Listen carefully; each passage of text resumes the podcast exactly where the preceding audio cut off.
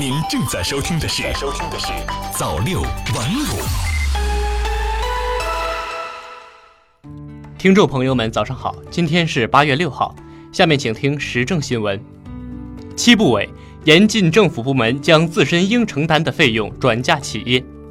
据国家市场监管总局网站消息，国家市场监管总局等七部委近日联合发布通知，通知要求严禁政府部门将自身应承担的费用转嫁企业承担，严禁行业协会和政府部门下属单位借用行政权力违规收费，对自查发现违规收费的，要立即整改，限期退还违规收取的费用。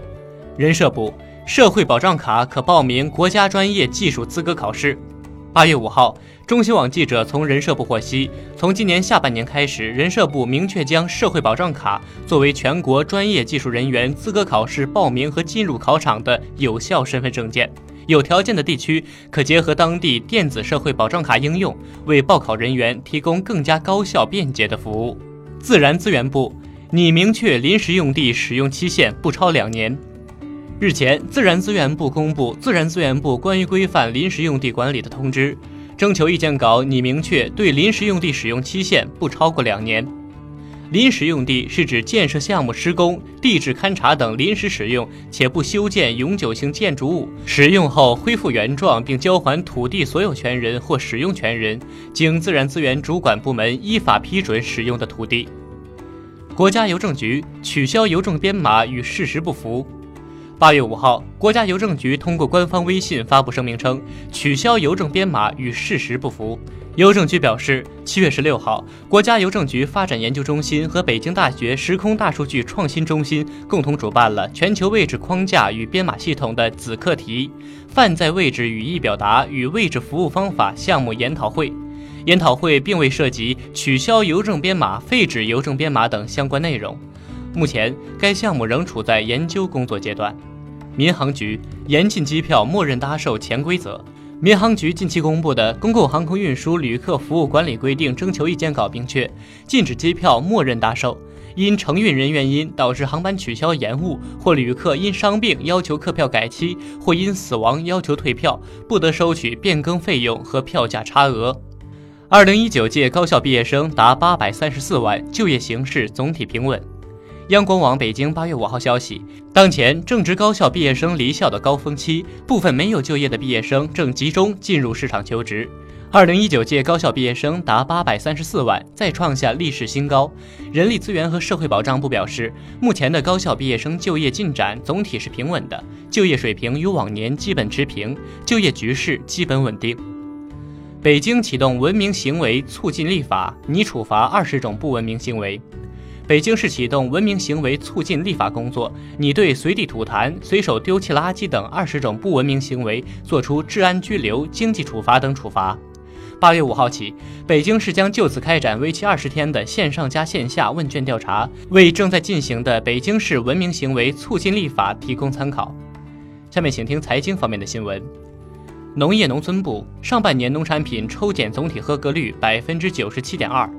据农业农村部网站消息，农业农村部近日发布二零一九年上半年国家农产品质量安全例行监测信息，监测结果显示，抽检总体合格率为百分之九十七点二，农产品质量安全水平持续稳定向好。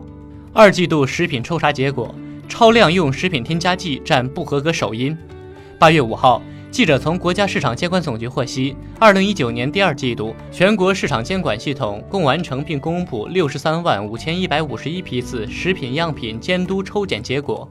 检验项目全部合格的六十一万九千五百九十一批次，不合格的一万五千五百六十批次，总体不合格率为百分之二点四，比二零一八年同期下降零点一个百分点。其中，超范围、超限量使用食品添加剂占不合格总数的百分之二十五点六，居首位。针对检出的不合格食品，各地市场监管部门已督促企业下架召回，控制产品风险，并对违法违规企业立案调查，依法处置。下面请听国际方面的消息：美国总统宣布将办齐哀悼枪击案遇难者。美国总统特朗普八月四号要求全国降半旗到八号，以哀悼近日连续两起大规模枪击案的遇难者。特朗普说，全国民众与那些在阿尔帕索市和戴顿市枪击案中失去亲友的人一同哀悼，我们谴责这些仇恨又怯懦的行为。虽然特朗普对枪击案表示谴责，但美国政府在枪支管控上的不作为仍然招致舆论批评。不少人认为，美国政府放任枪支泛滥是导致大规模枪击案频发的原因。俄机器人宇航员将赴太空，能开玩笑也能进行哲学思考。